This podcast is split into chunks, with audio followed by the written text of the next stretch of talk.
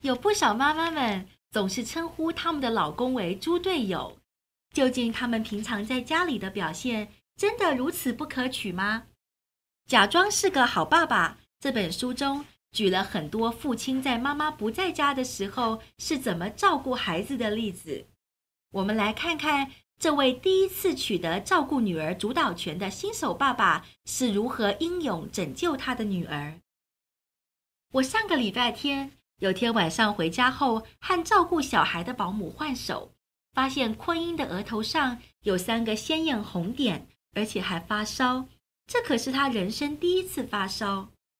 根据家庭政策指导手册明确规定，我们的孩子要是发生任何严重问题，都要先向他妈妈反映，然后待在他身边，等候进一步指示。就小孩的事情而言，爸爸永远排在妈妈后头，不过现在第一顺位不在家，也不知道要上哪儿找他，而孩子急需救助，看来也只有我能帮忙啦。这种情况可是第一次。了解到自己处于义不容辞的前线作战位置之后，我也马上又体认到，过去一年来，婚姻一有什么状况，都要先找妈妈。这一次总算是我证明。自己也够资格看顾小孩的机会，我马上打电话给神奇的急救医疗服务网，五分钟之内就有一位穿得人模人样的法国医师来到我家门口。他开着一辆白色小车，车身有个十字标记，看起来有点像是第一次世界大战的救护车。他大概是我见过最让人放心的医师，一举一动毫不犹豫。帮小宝宝看病跟为大人看病不一样，其实比较像是面对生病的狗，因为小婴儿说不出哪里疼哪里痛，但我们这位法国医师证明这完全不是问题。他走进屋里，发现在沙发上咯咯笑的昆英，就心领神会地笑着说：“是水痘，水痘。”他在距离十五英尺就已经确诊，之后又花了三分钟检查小病人。除了水痘之外，他发现耳部和喉咙都受到感染，还有我也知道的发烧，以及其他一些跟水痘不相关的小问题。他的诊断如此神速，我还以为他会发现瘟疫或是什么大病呢。不过他的诊断是这么迅速，又这么有自信，实在让人无可挑剔呀。看完小病人以后，他在我家厨房桌上开出两页长的处方，我根本看不懂那些鬼画符。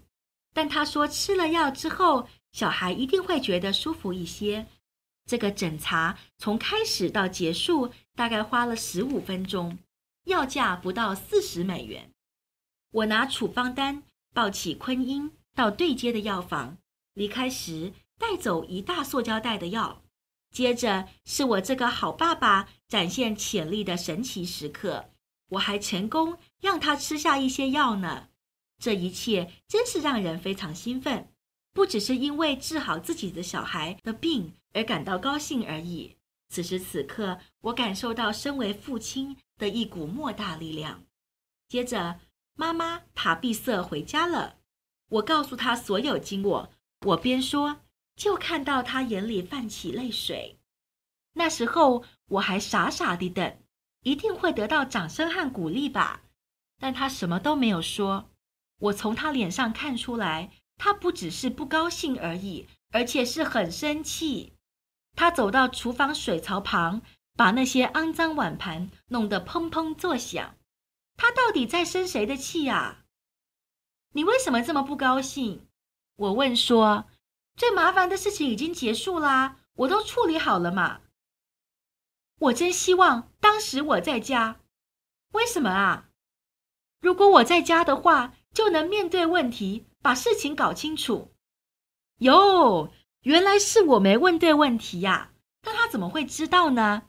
那些肮脏碗盘又砰砰作响一阵。他才说：“你有问医生说他怎么知道吃这些药是没错的吗？”啊，我没问哎，我当然没问啊，他就是医师嘛。那你有问他说，如果这是水痘的话，为什么他以前就发过这种红点呢？有吗？而且你也没有问他，为什么红点只发在他脸上？大会检视球赛录影后，我那球三分球被没收，球队输了。我又回去坐冷板凳，而且是坐到最后面去。那些好爸爸、好妈妈应该都会想到、都会问的问题，我一个也没想到。医生说，那些红点明天会扩散到全身。我回答了一个他没有问过的问题。我认为我们应该找别的医生。他说完后，抱起孩子就走，走去哪儿都可以，就是不要老公跟着过去。等他们离开后，我才第一次仔细检查看那些药品的说明。我最先捡起其中两瓶。上面写着“六岁以下孩童不适用”，真是太可怕了。有一瓶我以为是擦水痘红点的软膏，仔细一瞧才发现是喉咙痛的喷剂。有一罐油腻腻的，那个四十美元就到府看诊的法国医师说是直接喷在水痘上，结果却是奇怪的干粉末。孩子要是单独跟爸爸留在家里。还真是小命难保。隔天，那些红点并未扩散，而且烧也退去一些。又过了一天，烧已经完全退了，几颗红点也渐渐消退不见。我觉得这些状况都很好嘛，表示坤英的病已经痊愈。不对，是我治好坤英的呀。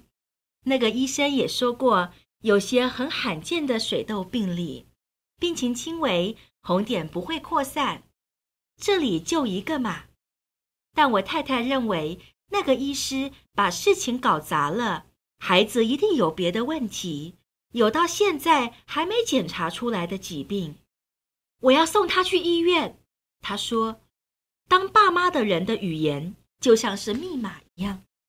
一位妈妈要是跟爸爸说我要送他去医院，他的意思其实是。”我们都要一起去医院。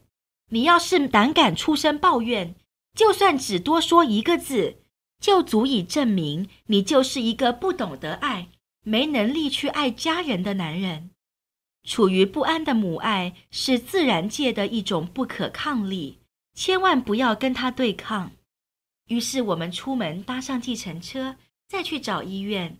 进了医院，我们在一间有很多玩具的房间等候。不过，昆英对那些玩具没什么兴趣，只是黏着他妈妈，跟过去状况一样。二十分钟后，又一个穿着体面的法国医师出来招呼我们。跟前一位相比，如果说有什么差别的话，就是这一位看起来更加自信，也更可靠。他瞧了昆英一眼，就笑着说：“这不是水痘。”塔碧色显得很满意。那这是什么呀？我指着昆英额头那些消退的红点问道。虫子咬的，他说。我拿了罐药给他，问说为什么上一个医生叫我把它喷在水痘上？我不知道耶。可是这个是喷喉咙痛的药呀。谁说你女儿得了水痘啊？所以我告诉他整个经过，又给他看那两张处方签。刚好最上头有前一位医师的签名，结果这只引来更多的笑声。某某医生啊，他说他根本不懂儿童医药。你认识他吗？他是我打高尔夫球的球友啊。他还在笑，这大概是他今天听到最好笑的笑话。他高尔夫球打得好吗？打得很好，倒是执医的时间不太多。在回家的车上，我们全家情绪高昂。昆英已经治好了，或者说跟没病一样，也仍然依偎在妈妈身边。我又回去坐在冷板凳的最后面。还有，虽然在孩子生死交关中，我完全暴露出自己的无能，但他们还是一样爱我。